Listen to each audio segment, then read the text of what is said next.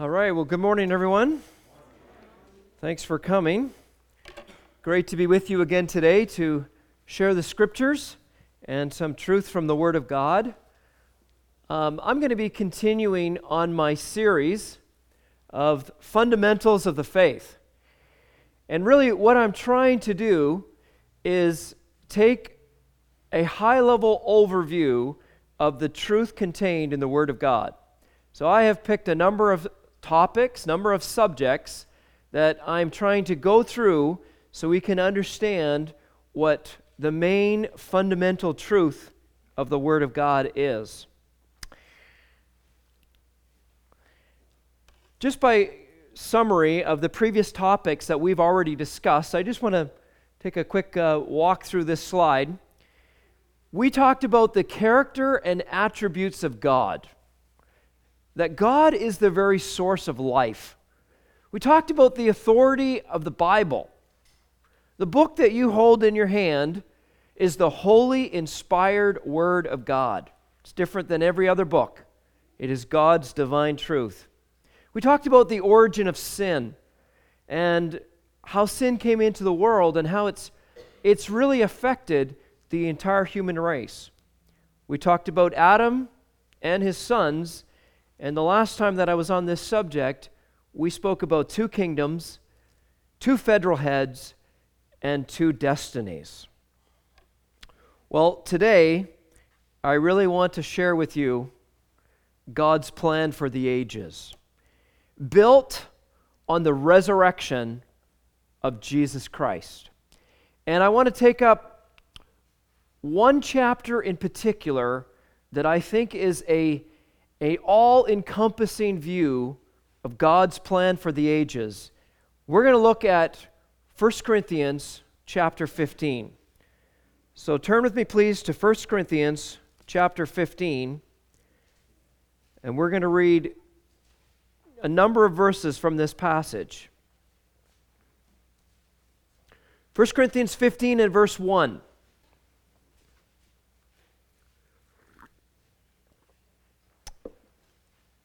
Moreover, brethren, I declare or announce unto you the gospel, which I preached unto you, and which you have also received, and in which ye stand, by which ye are saved, if you keep in memory what I preached unto you, unless you have believed in vain.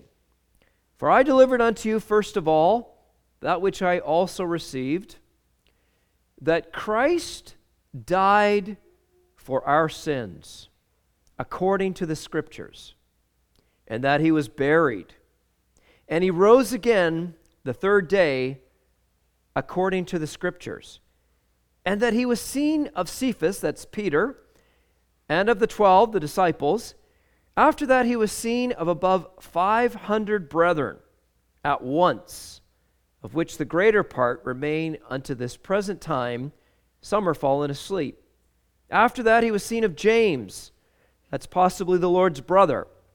Then of all the apostles, notice verse eight, and last of all he was seen of me, as one born out of due time.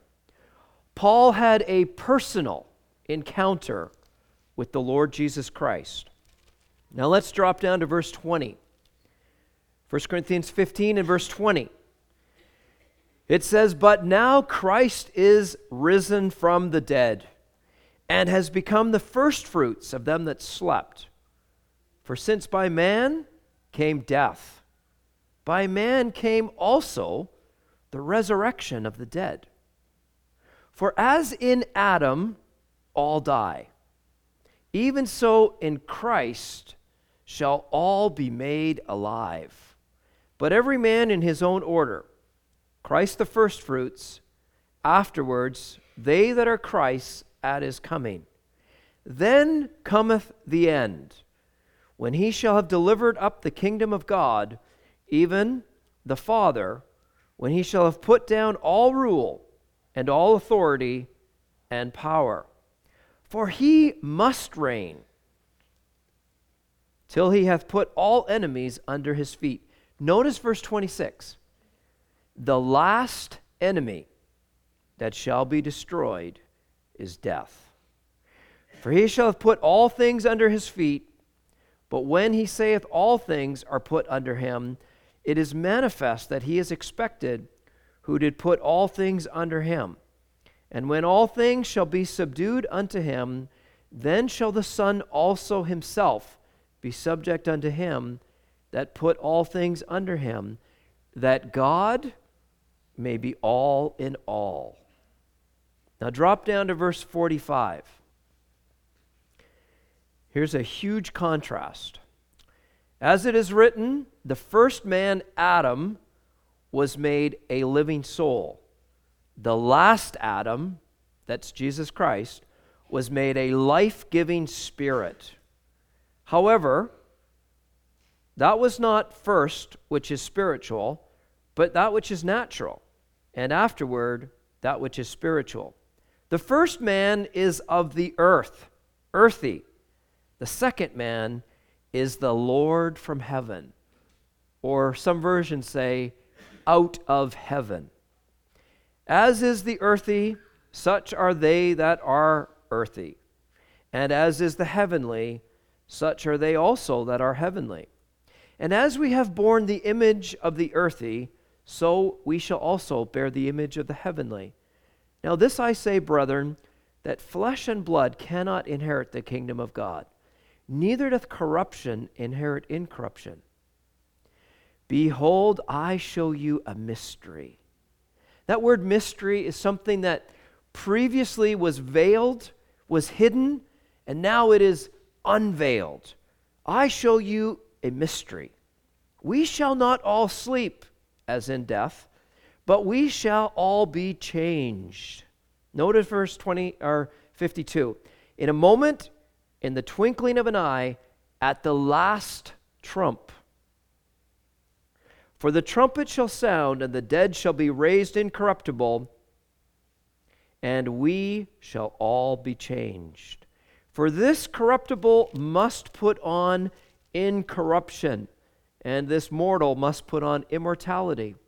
So, when this corruptible shall have put on incorruption, and this mortal shall have put on immortality, then shall be brought to pass the saying that is written, Death is swallowed up in victory. O death, where is thy sting? O grave, where is thy victory? The sting of death is sin, and the strength of sin is the law. But thanks be unto God, who gives us the victory through our Lord Jesus Christ. Therefore, in light of everything that has passed in this chapter, therefore, my beloved brethren, be ye steadfast, unmovable, always abounding in the work of the Lord, for as much as ye know that your labor is not in vain in the Lord. First Corinthians chapter fifteen is a treatise. It is a historical account supporting evidence of the bodily resurrection of Jesus Christ. And not only that, it actually shows all the benefits that are available to every believer in the Lord Jesus Christ. The benefits of the bodily resurrection of Jesus Christ. And what I want to submit to you today is this. God's plan for the ages is built on the resurrection of the Lord Jesus Christ. And that is an absolute, solid, firm foundation that can never fail. In fact, the entire Christian faith is built on the resurrection of Jesus Christ. This is our hope. So let me just quickly summarize for you what we have in First Corinthians chapter fifteen. We have God's plan for the ages. This chapter takes us from the cross, where Christ died for our sins, right through to the kingdom where we will reign with Christ forever. This chapter takes us even from creation, because Paul reaches back to the first Adam, as far back as creation, and he takes us in summary to the consummation of the age, when it will all be wrapped up and God will be all in all, and all enemies will be put under his feet. So I submit to you that First Corinthians fifteen is a summary of God's plan for the ages. The beginning of this chapter lays out for us the fundamental truth of the Bible. Verse three says very clearly, this is the gospel. Christ died for our sins. If you were to say, what's the main message of the Bible? This is it right here. Christ died for our sins, and he was buried. Why is that important? To prove to the skeptics that he wasn't just a phantom. He actually died. He was buried in the grave for three days. And on the third day, God raised him from the dead. This is the fundamental truth of the Bible. As you sit here comfortably in this church today, I want to tell you confidently and categorically, Christ died for our sins. You know, the Bible says that once, in the end of the age, he appeared to put away sin by the sacrifice of himself. And the Bible says that by this, God demonstrated his love to us.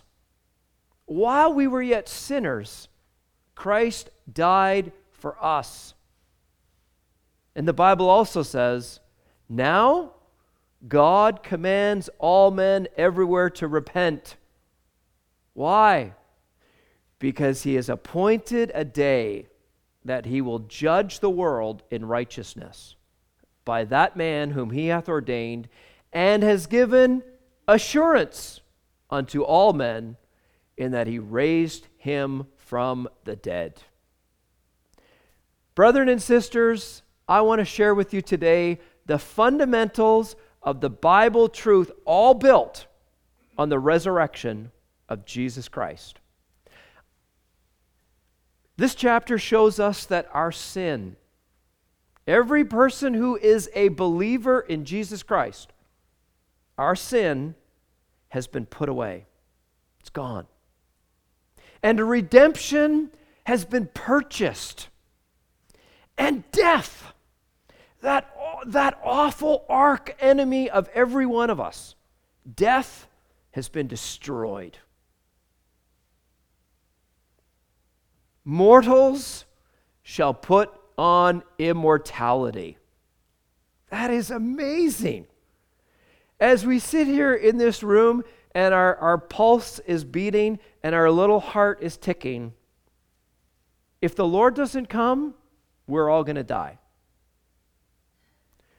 But every believer in Jesus Christ will be raised from the dead to put on immortality and to reign with Christ forever. That is amazing. Death has been swallowed up in victory. And our hope is secure in Jesus Christ.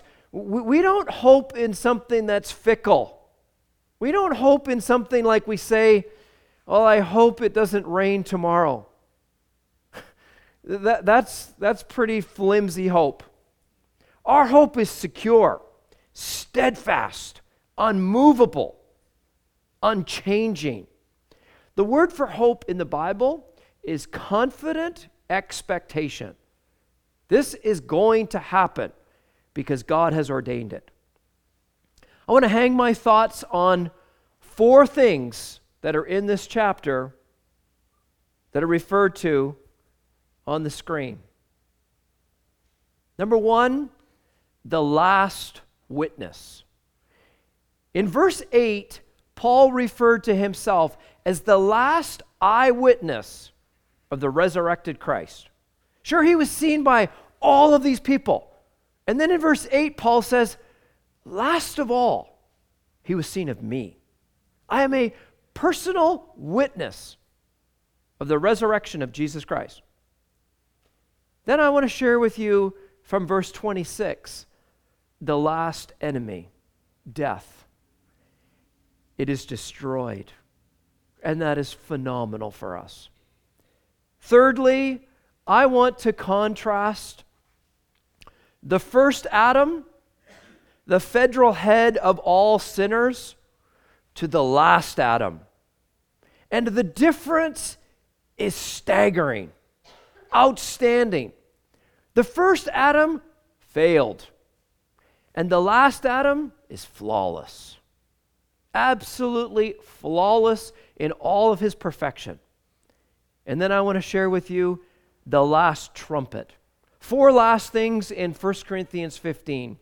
The last witness, the last enemy, the last Adam, and the last trumpet. And these four points hang God's plan for the ages. You know, in Paul's day, there was many skeptics.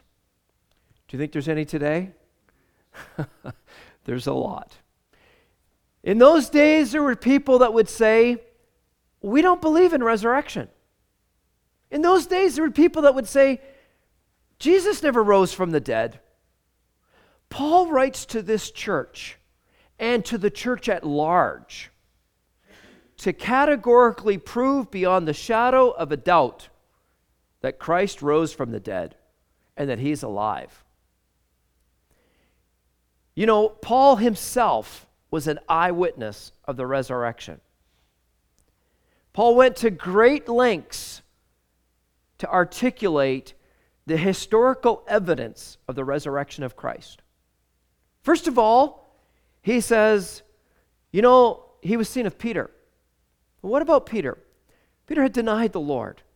Peter, Peter just felt weak and shameful, and he just felt like he had failed miserably. What do you think it was like when the Lord appeared to Peter personally? Oh, what a strengthening encouragement he gave Peter. You know, Peter was able to go that next forty days and stand confidently and preach the resurrection of Jesus Christ because he saw him personally. How about John? John runs that morning to the sepulcher, and he comes and he stoops down and he goes in. You know what it says about John in John chapter twenty? It says he saw and believed.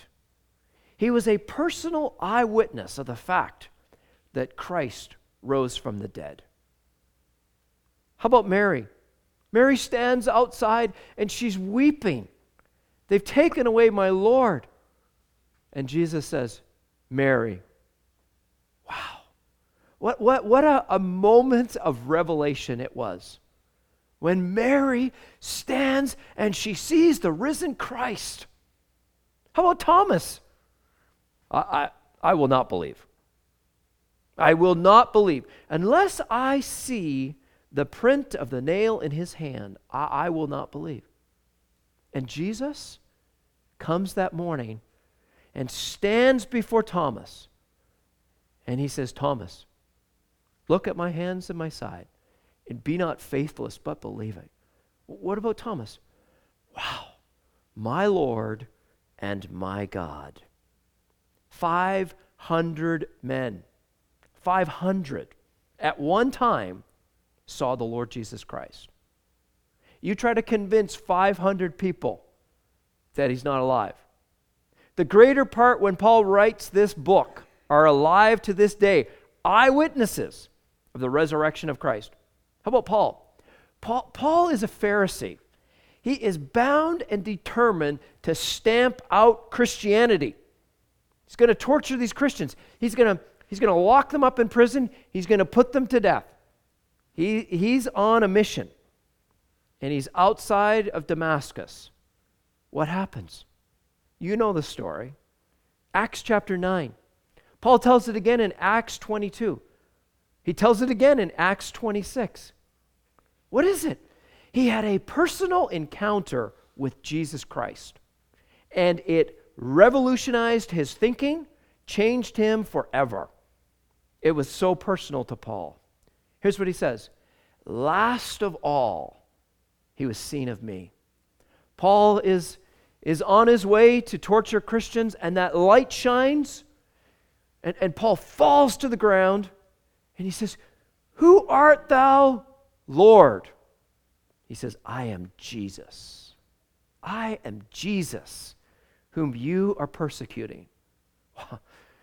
At that very moment, everything changed for Paul. C- could I just stop and ask each one of you today, have you had a moment in your life when you have personally believed on the Lord Jesus Christ? Do you know what? That is critical. That right there is the pivotal point for your future for all eternity. Getting to the point where, regardless of everybody else, you personally have believed that Jesus Christ, God's Son, died for my sins, was buried, and rose again. You know what the Bible says in Romans chapter ten? That if thou shalt confess with thy mouth Jesus as Lord, and believe in your heart that God raised him from the dead, you will be saved. That is an undeniable promise, the truth of the Word of God.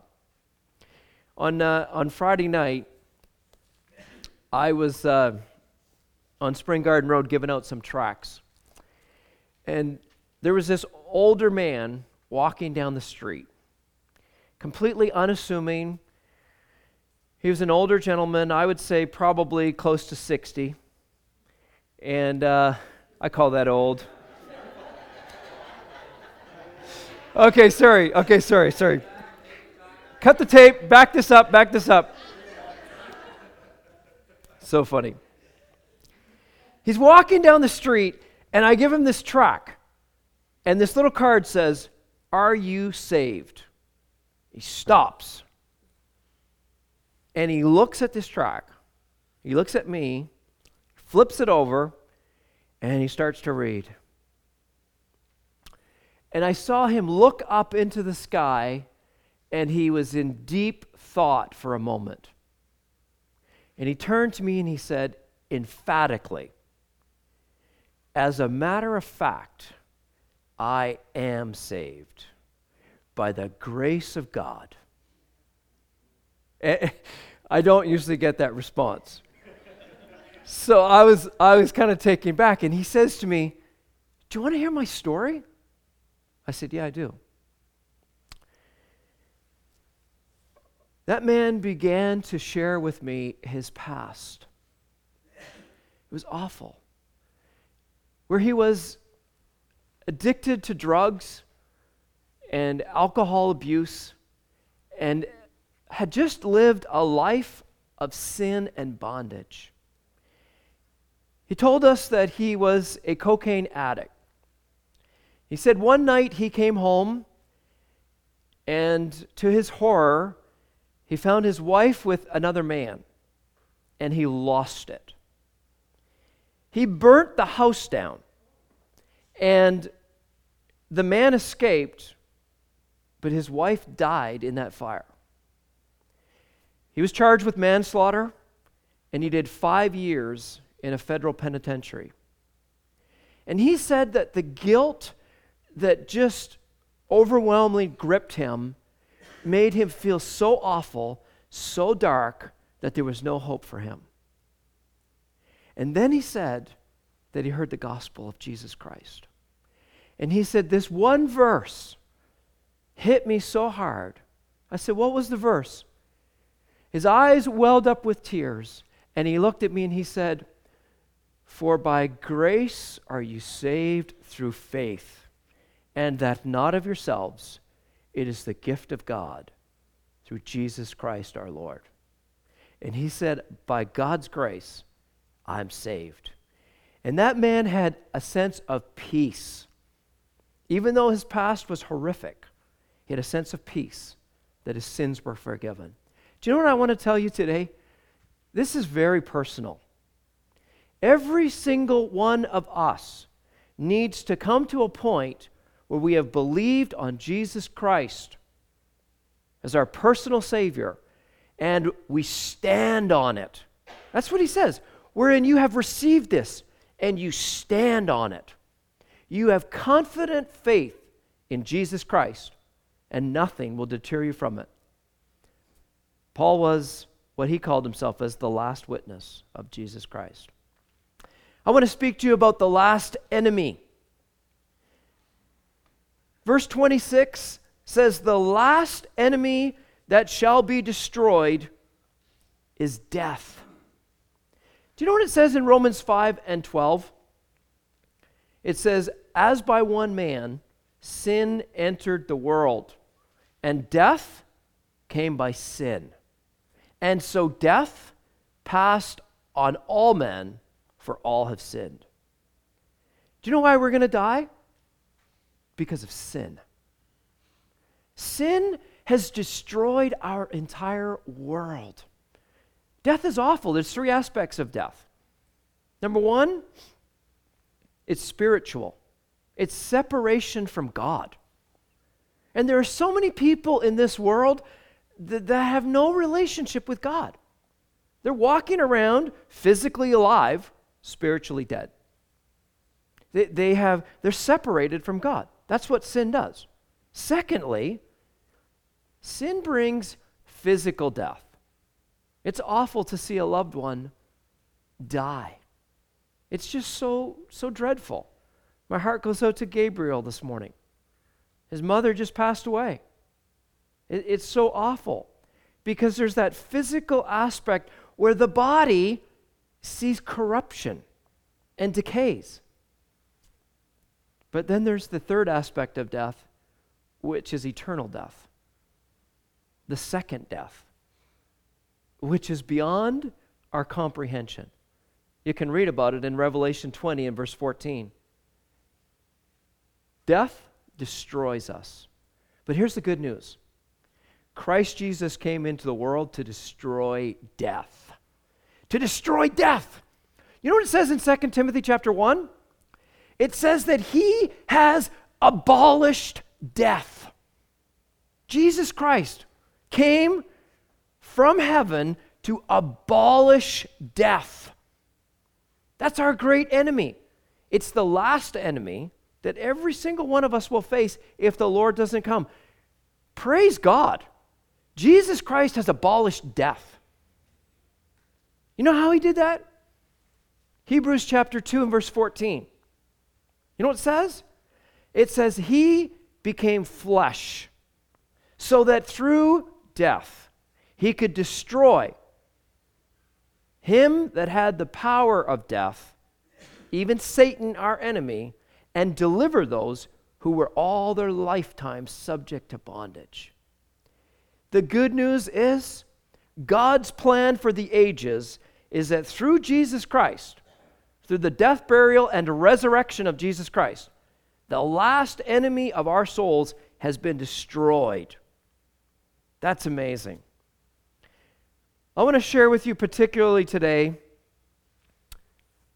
the contrast between the first Adam and the last Adam. Do you remember we talked about the federal head?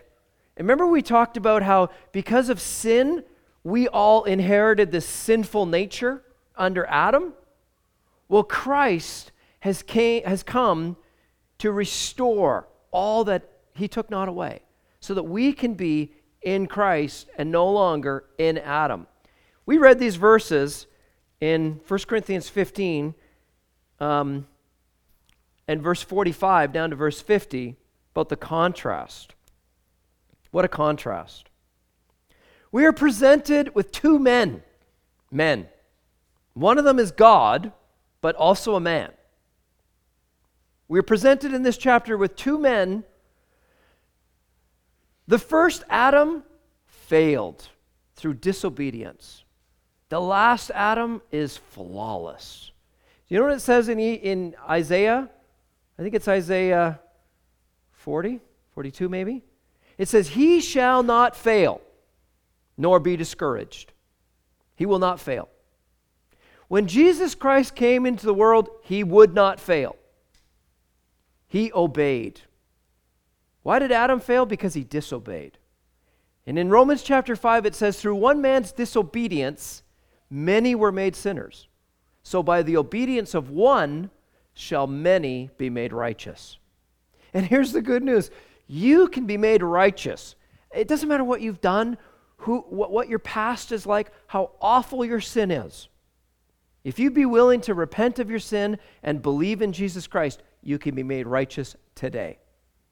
Because the foundation has already been laid, which is Christ Jesus. The first Adam was of the earth, earthy. You know what the word Adam means in Hebrew?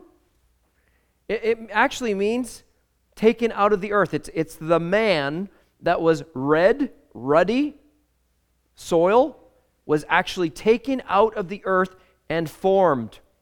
That's what we are, dust. We came from dust, and unto dust we will return.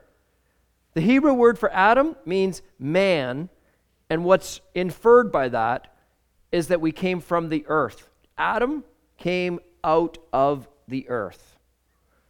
But the last Adam came out of heaven. This is amazing. He came out of heaven. This is God's Son that came from heaven down to the earth. He wasn't made of the same stuff that you and I are made of. This is the Lord God from heaven. What a contrast. Adam, it says in Genesis two and seven, that God breathed into his nostrils a breath of life and he became a living soul. He's going to die again, but he became a living soul. It says of the Lord Jesus, he's a life-giving spirit. You know the only one who can give life? God. Jesus Christ gives life, a life-giving spirit. You know what it says? In Adam, all die. If you have never placed faith in Jesus Christ, you are under the federal head of Adam with a, a death sentence that it says, in Adam, all die. But in Christ, all shall be made alive. What a hope. What a blessing to be in Christ. By Adam came death. By Christ came resurrection. Adam bears the image of the earth. The Lord Jesus bears the image of heaven. What would you rather bear? The image of the earth or the image of heaven?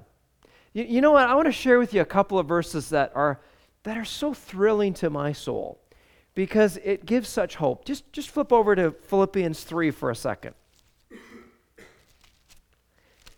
This is the promise to every believer in the Lord Jesus Christ.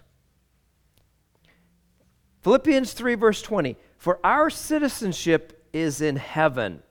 We're actually a citizen of heaven already, from which also we look for the Savior, the Lord Jesus Christ, who shall change our lowly body, that it may be fashioned like unto his glorious body, according to the working by which he is able to subdue all things unto himself. Those who have believed on the Lord Jesus Christ have this guaranteed hope that they will have a body like unto the Lord Jesus. You know, if we were to go back to the beginning of First Corinthians fifteen, it, it makes a, a great point. It says that Christ is the first fruits of them that slept. What is that? It goes back to Leviticus chapter twenty-three, where the children, the, the, the Israelites, were to have this, this feast. And it was the feast of first fruits. When was it? The day after the Sabbath. The first day of the week. Incidentally, the day that Jesus Christ rose from the dead. And what were they to do? They were to go out and they were to gather that first sheaf of the harvest, and they were to present it to God. It was a pledge of a whole harvest to come. Do you know what the Lord Jesus Christ is? He is the first fruit of those that will be raised from the dead. And because Christ is raised, it is the pledge of a harvest to come. It is the guarantee that every single believer in Jesus Christ will be raised from the dead, never to see corruption again. It is the guarantee that we will be with him in heaven. I want to share with you First John chapter three. I, I love this verse. First John chapter three is written by the beloved Apostle John, who loved the Lord, walked with him, and experienced Christ in a way that very many people never have. Here's what he says. Beloved, now are we the children of God. Right now, we are the children of God, those who believe on him. And it doth not yet appear what we shall be, but we know that when he shall appear, we shall be like him, for we shall see him as he is. And every man that has this hope in him purifies himself, even as he is pure. That is, that is absolutely thrilling. You know, I, I want to tell you, this world in which we live, it's a sinking ship. It's, it's heading for disaster. Okay? The future is not friendly, contrary to what Tellus says. The future is not friendly, okay? The tribulation is coming. Judgment is going to hit this world. And God will judge the world in righteousness. Sin has totally destroyed this world. The business world, I can tell you, is corrupt. The world of sports and popularity and fame and entertainment is corrupt.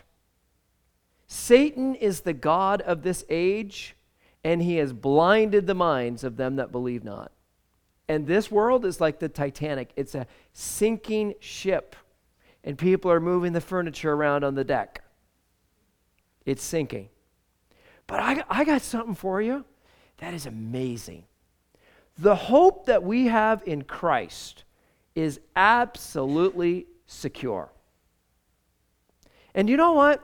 We're not looking for a future in this world. We're looking for the Lord himself to come from heaven at the last trumpet. The last trump.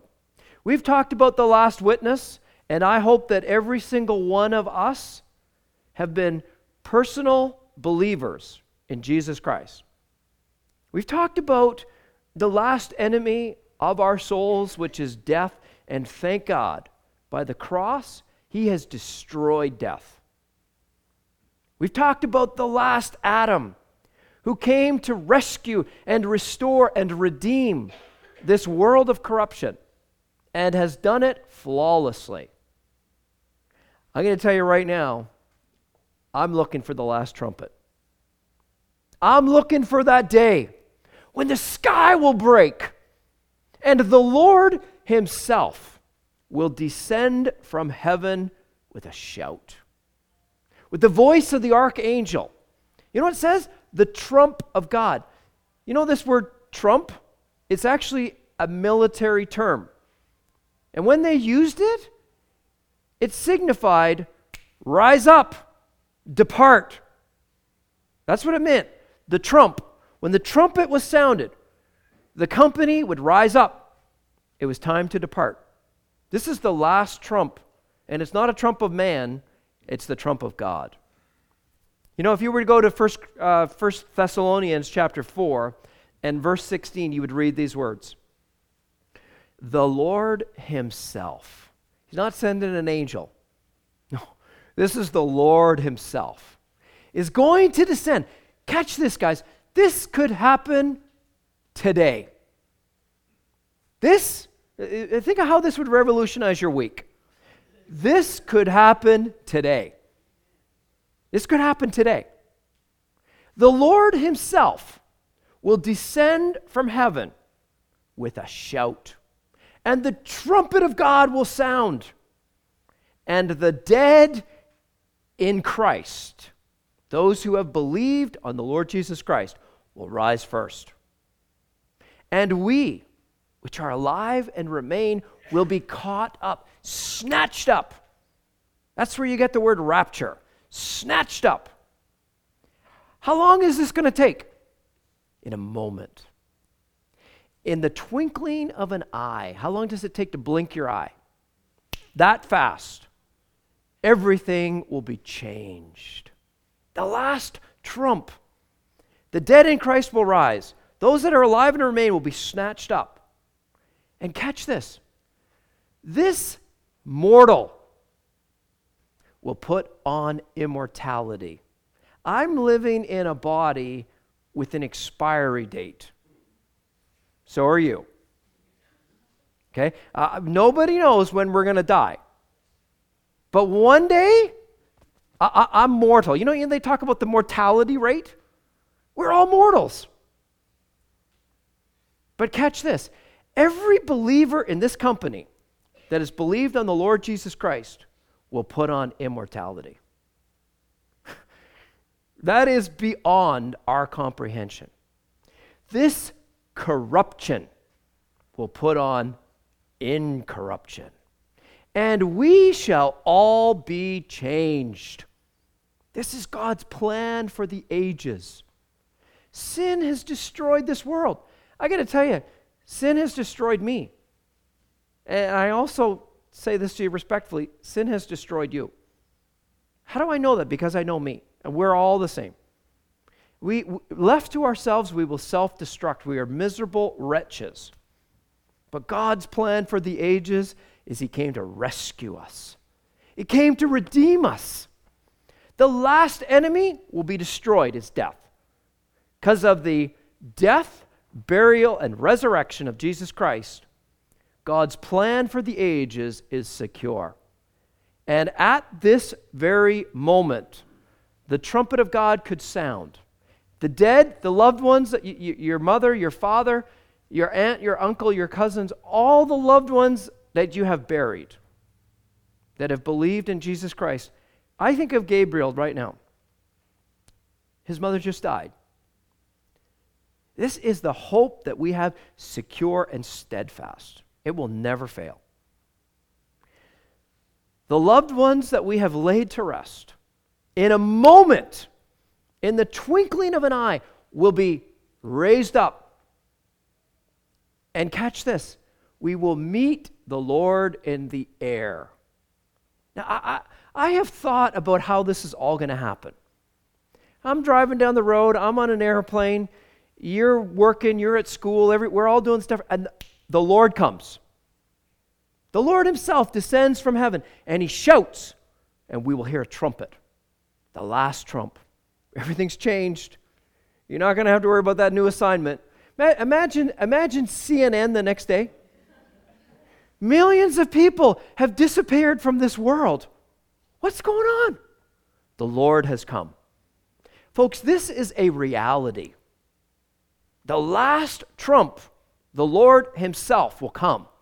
The dead in Christ will be raised. And those that are walking around that have believed on the Lord Jesus Christ will be caught up and immediately will be changed. This, this body of corruption will be changed, fashioned like unto his glorious body.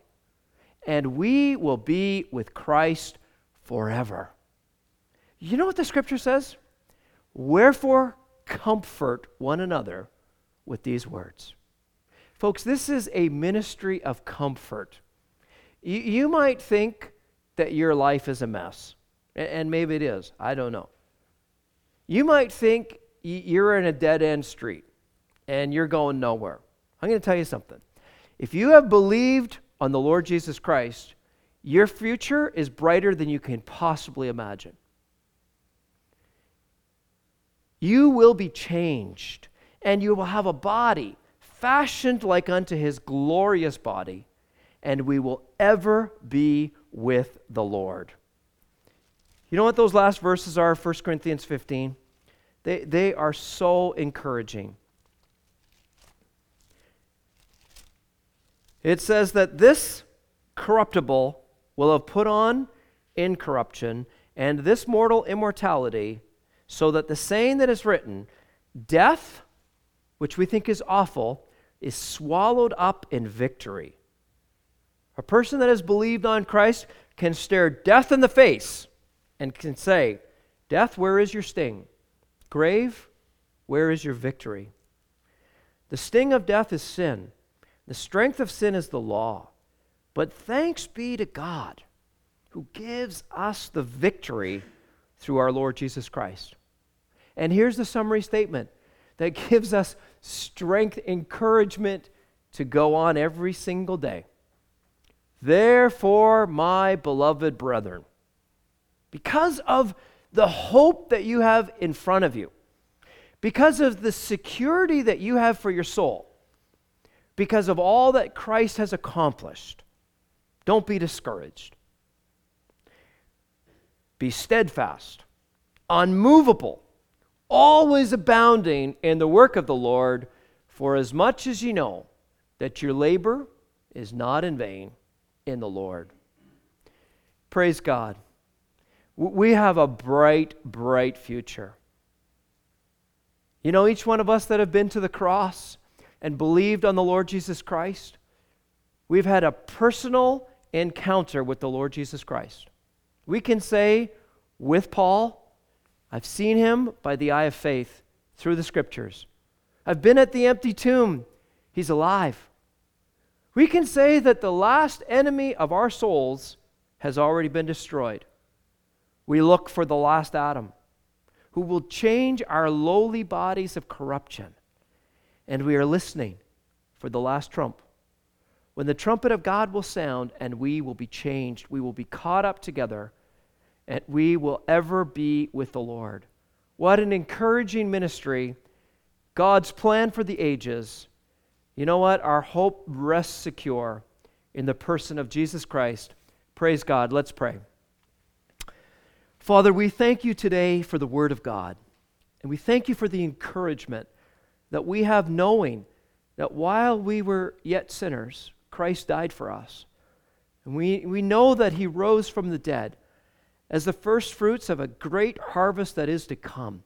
And it gives us security and certainty knowing that we will be raised together with him and we will be with the Lord forever. What a blessing it is to know this truth. May you encourage our hearts today as we leave this place. Help us, Lord, all to be steadfast, unmovable, always abounding in the work of the Lord, with joy in our hearts, knowing that soon we will ever be with the Lord. And it says, wherefore comfort one another with these words. And so we ask your blessing upon us as we part, and thank you for all the blessings that we have in Christ, in his worthy and precious name. Amen.